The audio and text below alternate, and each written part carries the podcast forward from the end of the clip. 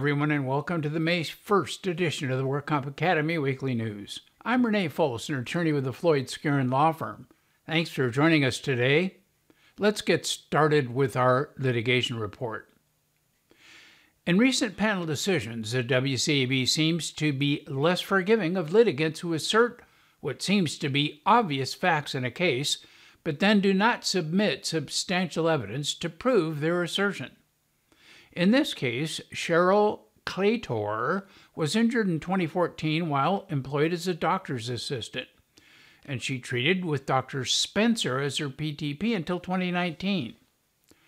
On September 3, 2019, Claytor sent the state fund a letter selecting Dr. Scott Small as her PTP and then requested to change him eh, to be her treating doctor and the PTP.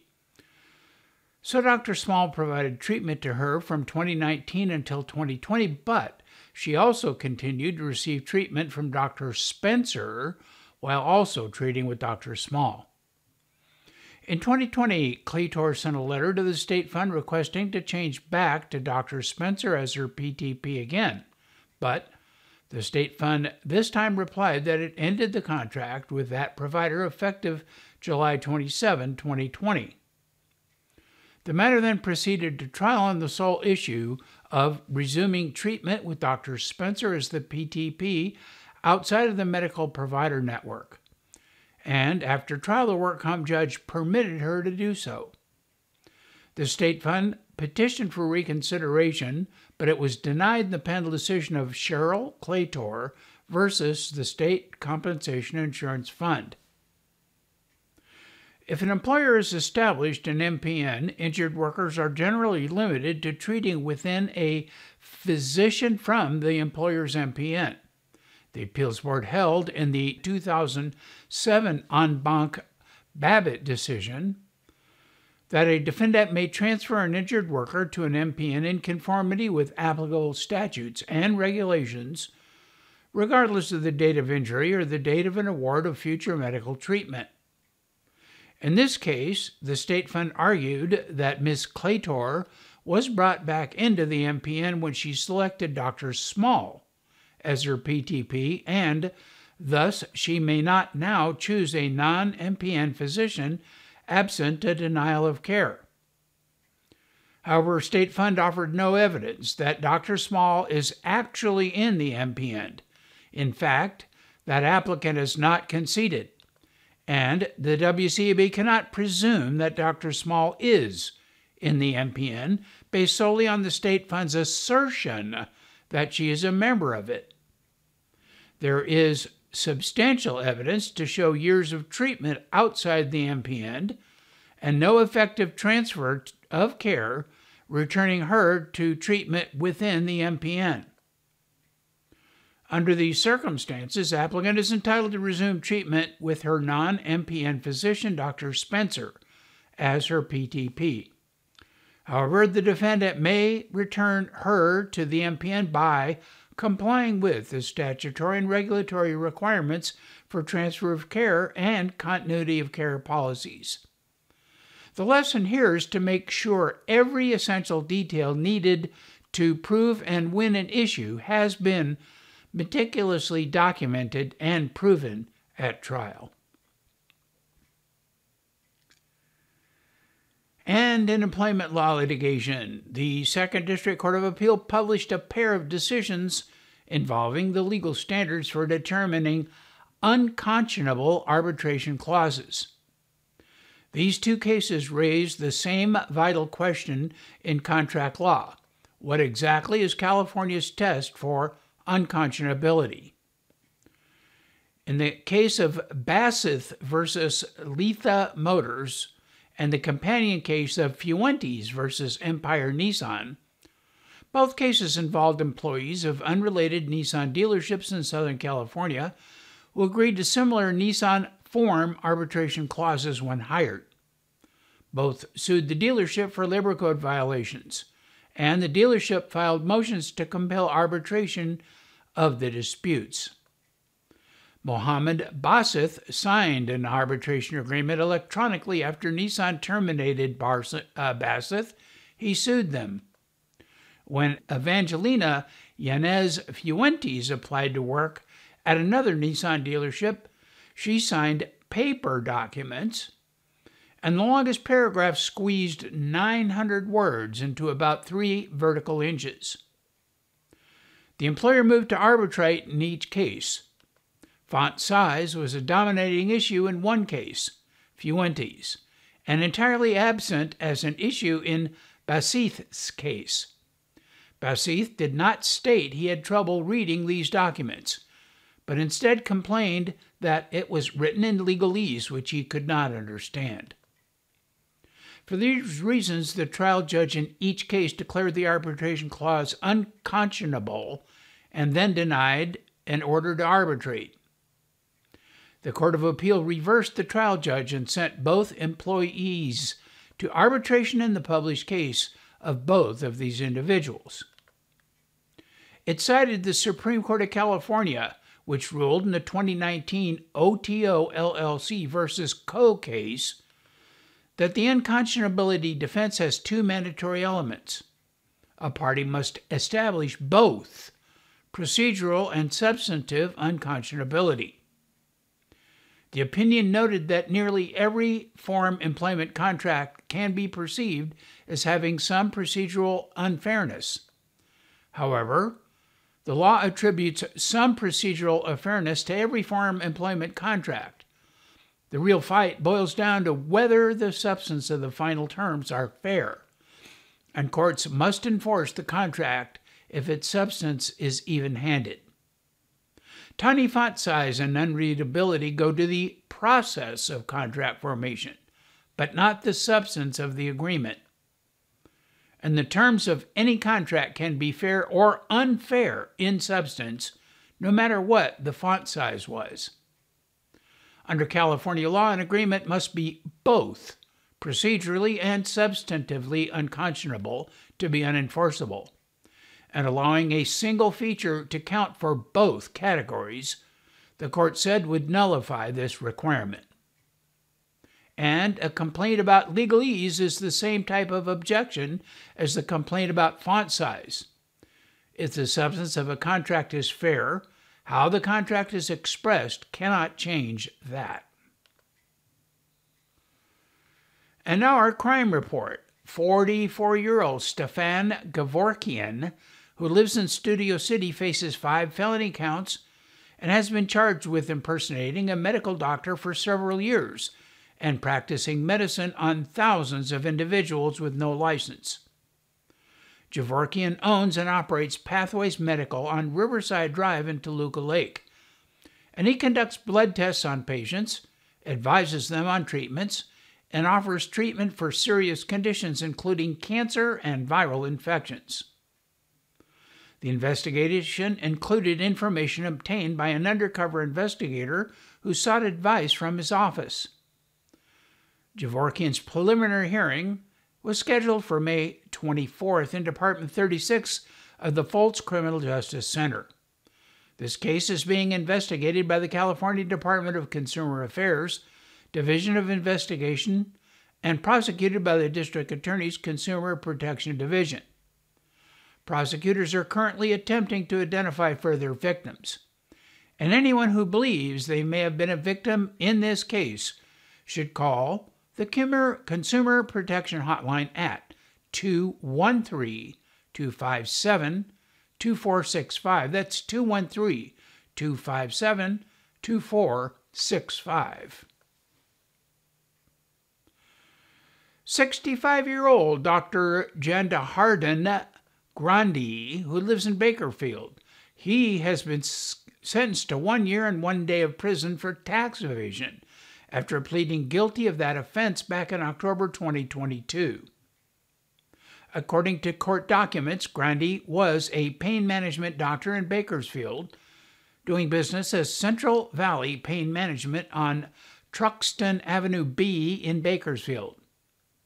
He willfully filed false business tax returns that had overstated expenses for several years, and false individual tax returns for himself that omitted gross receipts he received, and in total Grundy evaded personal tax liability exceeding $300,000. During those tax years, Grundy provided checks to employees claiming to be reimbursements for employee expenses that were then included as deductions on the business tax returns he filed. And he claimed the reimbursements were for out of pocket costs incurred by employees for continuing medical education, meals, mileage, and travel expenses. But in many cases, those expenses were never incurred by these employees. And Grundy instructed those employees to cash the checks and provide the cash back to him, which he deposited into accounts controlled by him or his family members. And then he provided false documentation to his tax preparer to support the false deductions. The Labor Commissioner's Office has reached a nearly $1.5 million settlement regarding wage theft citations issued against three client employers and their owner, based on violations committed by five Los Angeles area poultry processors who underpaid more than 300 workers. The settlement resolves litigation following a 2021 hearing officer decision which upheld citations against the three client employer companies and its owner, Tony Brand. The affected workers were paid by the piece to debone chicken legs at facilities in East Los Angeles and La Puente. They were not provided paid rest breaks, were not paid properly for overtime, and were not compensated for time required to wait for shipments of chicken to arrive and for deboned chicken to be removed from their work area. And some workers also made less than minimum wage. In addition, the poultry processors failed to maintain workers' compensation insurance. The Labor Commissioner's Bureau of Field Enforcement began its investigation after a worker filed a complaint alleging wage violations in the summer of 2017. The investigation found that the poultry processors operating in two facilities leased by the client employer, Tony Brand, he and his companies leased the processing facilities, supplied the chicken to be boned, and sold the deboned chicken to the, their customer. But the poultry processors who directly employed the workers were several other companies. California law holds client employers businesses that obtain labor from a labor contractor responsible for their contractor's workplace violations. After a 10 day hearing, the hearing officer upheld the unpaid wages and penalties. Citations with minor modifications against Mr. Brann and his client employer companies, and also determined that Mr. Brann and his companies were client employers to the five poultry processor labor contractors. And he then found that Brann and his companies were responsible for the amounts due to the workers and penalties for wage violations and for the failure to have workers' compensation pursuant to California's client employer liability law. Brann and his client employer companies filed a request that the Los Angeles Superior Court review this decision. However, Brann and his client employers subsequently agreed to settle with the Labor Commissioner's office. That office has already received the $1.47 million settlement amount and is in the process of locating affected workers to pay them the money they are owed. And in regulatory news, the Department of Labor's Office of Workers' Compensation, that's OWCP, provides workers' compensation coverage to about 2.6 million federal and postal workers through the Federal Employees Compensation Act, that's FECA program, Federal Employers Compensation Act, FECA. Back in 2015 and 2016, a sharp increase in pharmaceutical spending for the FECA program raised some concerns. A subsequent Office of Inspector General work found OWCP had not done enough to ensure it paid the best prices for prescription drugs, specifically noting the lack of a pharmacy benefit manager on the federal program to help contain costs. OWC then said it took a number of actions to reduce pharmaceutical spending, including implementing controls on prescriptions for compounded drugs and for opioids.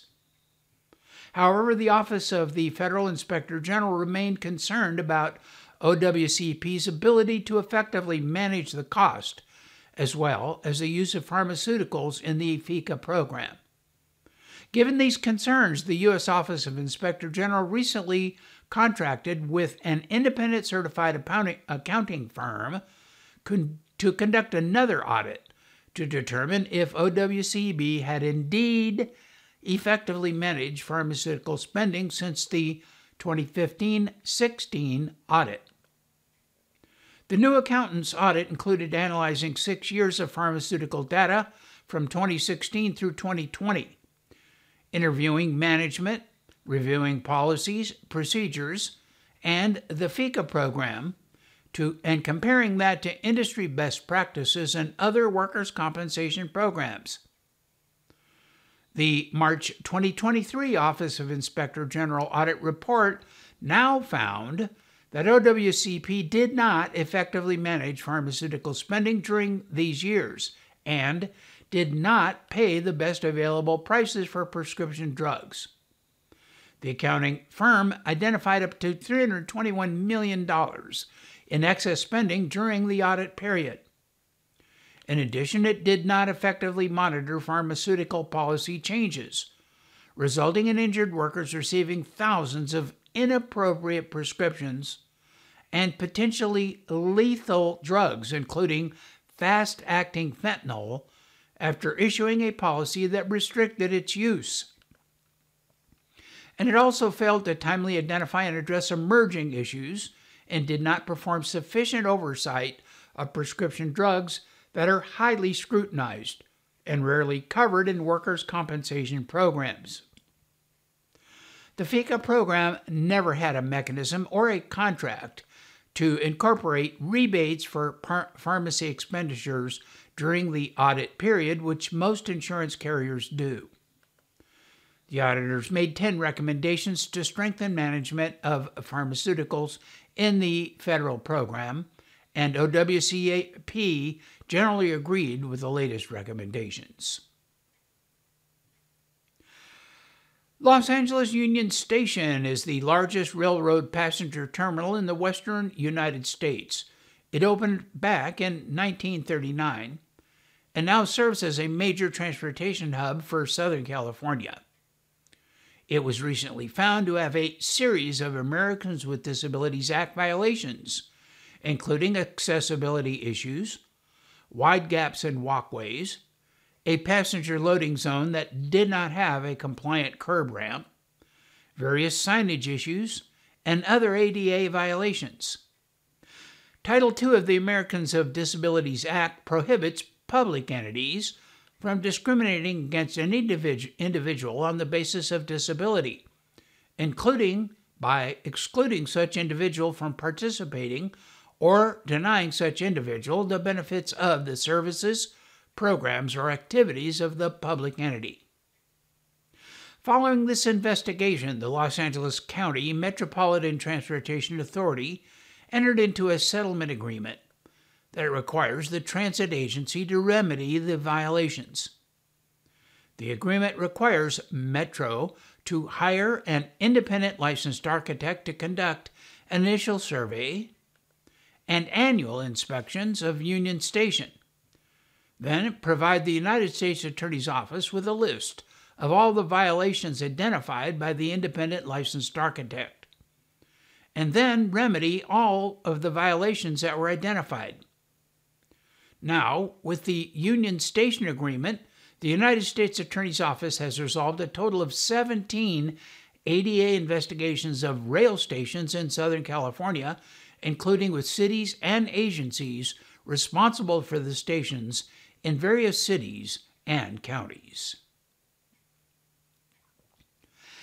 And now in medical news, proposed legislation would enact important changes to hold dangerous doctors more accountable in California. But according to a consumer watchdog, The proposal excludes crucial reforms that they say will continue to threaten patient safety. Under current law, the Medical Board of California is comprised of 15 members, eight physicians, and seven public members, meaning the public members are in a minority. Now, the proposed new law, SB 815, creates a public member majority on the medical board by adding two additional public members, which was the top priority of patient advocates in the state. However, however, advocates say the proposed law fails to provide for patients' rights in the enforcement process or receive timely information about their doctors. The legislation under consideration is the Medical Board's Sunset Review Bill, and it must be passed this year. The bill creates a complainant liaison unit at the medical board to interact with the members of the public, but does not give people who file a complaint rights in the enforcement process. That means, for example, the board does not have to even interview the patient who is harmed or the loved ones of a patient who died before closing their case. The bill also does not address advocates' call for greater disclosure of doctors' records online and in person, so patients will remain in the dark if their doctor has harmed other patients. The bill does, however, propose several important reforms that patient advocates have championed and support, including changing the balance of power on the board by giving it more public than doctor members and reducing the standard of proof in doctor discipline cases to match that used by 41 other state boards and reduce the time and costs of these investigations. Under current case law, the board is required to obtain clear and convincing proof to a reasonable certainty in order to discipline a doctor. This is a higher burden of proof than 41 other jurisdictions throughout the United States and territories, which generally apply a preponderance of evidence standard. So, the proposed new law specifies that the standard of proof for a violation that indeed would result in license suspension or revocation still be by a clear and convincing evidence standard, but only a preponderance of evidence standard would be required for any other violation. The rapid expansion of virtual healthcare has caused a surge in pa- patient uh, messages. That's electronic messages, causing more work and burnout among the healthcare professionals. The pandemic resulted with a 1.6 fold increase in electronic patient messages, with each message adding 2.3 minutes of work in the electronic health record, and more after hours work by healthcare professionals. As a result, some medical researchers began thinking that perhaps artificial intelligence, AI, assistance would potentially aid in, in uh, aid in creating answers to patient questions by drafting responses that could be reviewed by clinicians. And the researchers proposed a study to evaluate the ability of an AI chatbot assistant known as ChatGPT to provide quality of empathetic responses to patient questions. And the results of the study were just published in the Journal of the American Medical Association Internal Medicine. In this cross sectional study of 195 randomly drawn patient questions taken from a social media forum, a team of licensed healthcare professionals compared physicians and chatbot responses to the same patient questions. The chatbot responses were preferred over physician responses and rated significantly higher for both quality and empathy. Of the 195 questions and responses, evaluators preferred chatbot responses to physicians in 78.6% of the evaluations. Thus, the researchers concluded that further exploration of this technology is warranted in clinical settings, such as using chatbots to draft responses that physicians could then edit. They say randomized trials could assess further if using AI assistance might improve responses, lower clinical burnout, and improve patient outcomes. And now, in other industry news, digging deeper into the Chat GPT technology, GPT stands for Generative Pre trained Transformer, a type of language model that uses deep learning to generate human like conversational text. ChatGPT is an artificial intelligence chatbot developed by OpenAI and released in November 2021. It works by gathering data written by people and using computing predictions to analyze questions and queries inputted by users. The latest version of GP is GPT-4, which has been adopted by a number of companies including Microsoft, Google, Facebook, Amazon, and IBM. The technology is now the tool of choice for the intelligent digital worker that can work across pieces of software and data stores to automate increasingly sophisticated processes. Earlier this year, it was reported that GPT 4 successfully passed the Uniform Bar Exam for prospective attorneys with flying colors in every field and test segment, even outperforming the average human student and the technology is now on the doorstep of workers' compensation claims. That's because Sedgwick has launched Sidekick, which they say is an industry first integration using Microsoft's OpenAI tools and services to give claims professionals an advantage in their daily work. The application, which leverages Open, uh, a, GPT 4 technology, is Sedgwick's first use of GPT. It is designed for internal use within the company's secure Azure environment and will allow Sedgwick colleagues to explore the impact of generative artificial intelligence, performance, and natural language processing on a day to day task. It joins Sedgwick's existing set of tools powered by AI in transforming the way people interact and leverage technology for better outcomes. Sedgwick CEO said that Sedgwick is proud to be the first in the industry to utilize GPT for improved claims. Cedric has designed to supercharge claims professionals and help them move through some of the administrative tasks of claims management at speeds never before possible.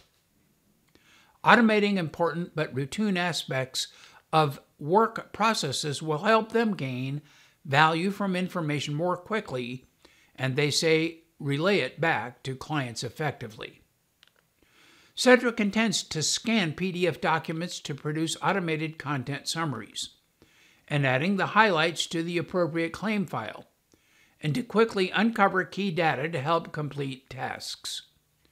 Cedric anticipates future iterations of the application may be able to produce entire claim summaries, identify risk factors on individual claims and programs, explore emerging data trends, and much more.